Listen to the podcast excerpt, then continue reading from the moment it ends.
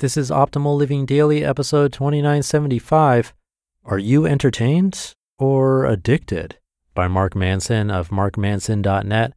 And I'm Justin Malik, the guy who's been reading to you every day, including holidays, since 2015. And I'm going to keep that up, so let's get right to it and continue optimizing your life. Are you entertained or addicted? By Mark Manson of markmanson.net. In David Foster Wallace's classic novel, Infinite Jest, there's a movie that is so entertaining that anyone who views even a small portion of it will give up all desire to do anything else in life in order to keep watching. Throughout the book, characters who see it give up family, friends, careers, even eating and sleeping just to continue watching the film. The overarching theme of Infinite Jest is that it's possible, both as an individual and as a society, to be too entertained. And much of the book's 1,000 plus pages are about the absurdity of such a society. Wallace wrote Infinite Jest in the early 1990s, a time when televisions were just starting to get dozens of channels, news was being broadcast 24 hours per day, Video games were taking over the minds of young kids, and blockbuster movies were earning unheard of amounts of cash at the box office each summer. At the time, Wallace had just gone through a recovery program for alcohol and drug abuse. Yet, despite getting clean for the first time in his adult life, he noticed something strange. He couldn't stop watching television. Wallace seemed to understand that as media multiplies, so does competition for attention. And as competition for our attention multiplies, content is no longer optimized for beauty or art or even enjoyment, but rather for its addictive qualities. When there are two TV channels, the channel doesn't really have to worry about you clicking away, they just make the best show they can. But when there are 200 channels, suddenly that channel must do everything it can to keep you watching as long as possible. Wallace saw this problem coming decades in advance, and with his personal understanding of addiction based on his recovery experience, he seemed to grasp the addict culture we'd all soon be a part of. Today, we regularly mistake this addictive media for entertainment. There's some psychological function deep in our brains that tells us, well, I just spent six hours watching this show. I must like it a lot when no, its script is actually a mediocre piece of hot trash and you're being manipulated by cliffhangers and bad writing for hours on end to keep watching. The same way you get hijacked into scrolling through social media way more than you'd actually like to, your brain gets hijacked to watch just one more episode to find out if so and so really died or not. In social media, this it's addictive, but I also kind of don't like it phenomenon has been recognized and discussed to death, but in other areas of media and entertainment, we haven't caught on yet. Streaming services and Hollywood are the obvious culprits here. How many more mediocre Marvel Universe movies do we need to prove this point? How many more bad Star Wars spin offs? How many bad Netflix shows with every episode ending in a cliffhanger? Everyone complains about how Hollywood doesn't have any new ideas anymore. Well, there's a reason nothing new is getting made. Endlessly adding content to the same well worn storylines keeps people hooked. Constantly playing to people's sense of nostalgia and remixing classic genres is a risk free way of guaranteeing viewership. Music is in a similar place.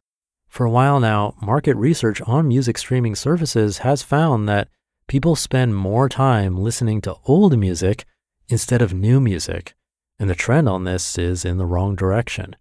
Music lovers are voting with their mouse buttons, and those mouse buttons are going back in time, not forward.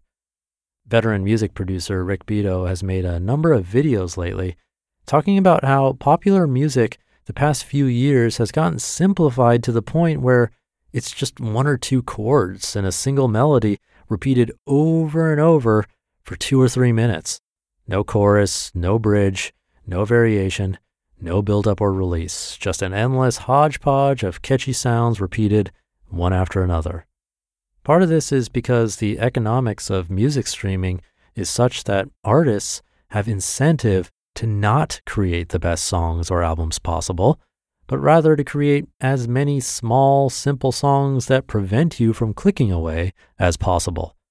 It's created an artistic environment where it's better to have 200 decent listenable songs rather than 20 brilliant songs. A similar problem plagues YouTube, where the biggest creators rack up millions of views doing inane things like opening a thousand Amazon boxes or giving away cars to their friends over and over and over again. On the one hand, it's not that interesting. On the other, you find yourself mindlessly clicking on the next video and the next and the next and the next.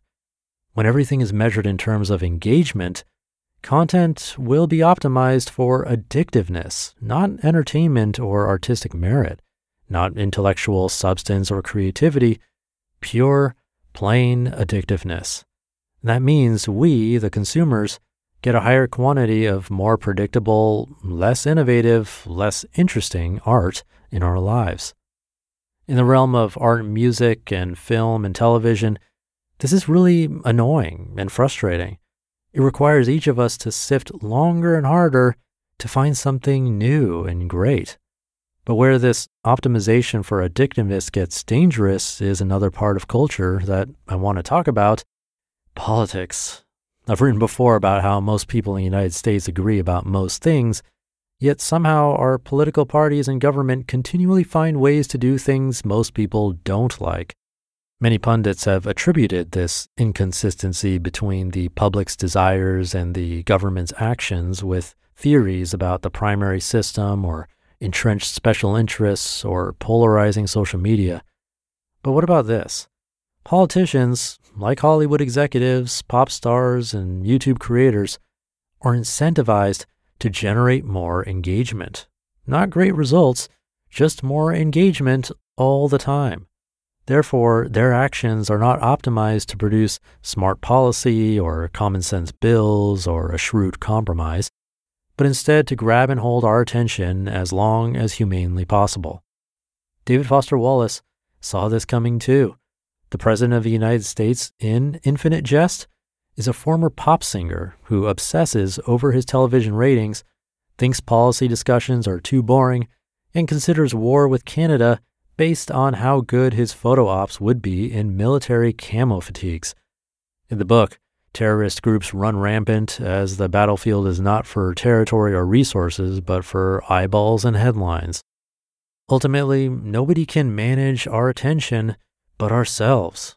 We can get mad at Netflix or Spotify or the Senate, but ultimately, these systems are loose reflections of our own attention habits shining back at us. Change our attention, change the systems. There's an old saying that people vote with their feet. Well, today, you need to vote with your eyeballs and mouse clicks. Don't watch the next episode of that poorly written piece of garbage that keeps teasing you with characters almost dying. Don't listen to the next half album with 27 different two minute tracks. Don't click on clickbait. Don't mindlessly scroll through TikTok and YouTube, rewarding people for attention grabbing stunts. And don't watch or respond to politicians and pundits who try to blather on and on about pet issues, but never actually get anything done. In the chaotic, entertaining mess of Infinite Jest, there's the story of Don Gately, a recovered alcoholic who would literally rather die than relapse into his substance abuse. When I first read the book years ago, Gately's storyline seemed out of place. Amid all this futuristic mayhem of short attention spans and insanely addictive entertainment and neurotic teenagers, Gately's narrative seemed like an oddly conventional story of personal triumph over one's own demons and an ability to sacrifice oneself for others. What I realize now is that Wallace wrote the character of Don Gately as an example of what we would all need to aspire to become recovered addicts. People who can cut themselves off cold turkey, who can turn off the drug, people who can manage their own attention and not fall victim to endless streams of mindless engagement, people who can step above the fray of political addiction and demand substance over bluster, and not just for our own sake, for everyone else's as well. You just listened to the post titled, Are You Entertained or Addicted? by Mark Manson of markmanson.net. One of the best things you can do for your kids is to teach them how to manage money. And this should be started when they're little. And that's why I'm so excited to tell you about the sponsor of today's episode, GoHenry by Acorns, the smart debit card and learning app for kids 6 to 18. GoHenry helps kids learn about all things money, earning, spending, saving, budgeting, and so much more. You can even track their chores and pay their allowance right in the GoHenry app. And with their GoHenry debit card, they can put their skills to use in the real world.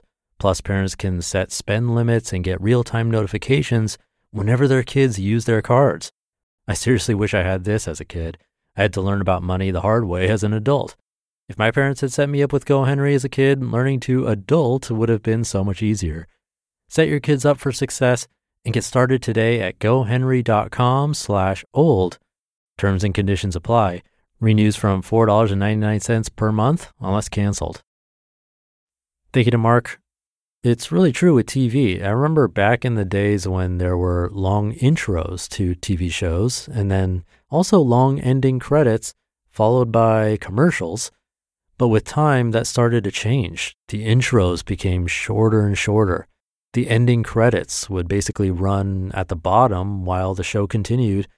And on some channels, they'd even start the next episode right away in split screen while the other show was ending, no commercials, so that you'd get sucked into the next episode. It's tricky stuff. I wouldn't be surprised if this is the norm now. I wouldn't know because I don't have live TV anymore. Even movies went through a similar change with the intros now having to be riveting. It's hard to turn away and fight it but I think he's right. The best way to do it is to turn it off. It's a bummer that something that's supposed to help bring us together, like social media, probably more often has the opposite effect. It can hurt mental health, cause feelings of inadequacy, anxiety, limit productivity, and limit actual real world social interaction. It's so backwards. I don't really use Facebook or Instagram these days, and I think that helps, but it's up to each of us to determine what's serving us individually and choose where best to spend our attention. And with that, thank you for your attention here. I've been able to keep doing this every day because of you being here. Have a great rest of your day, and I'll be back tomorrow where your optimal life awaits.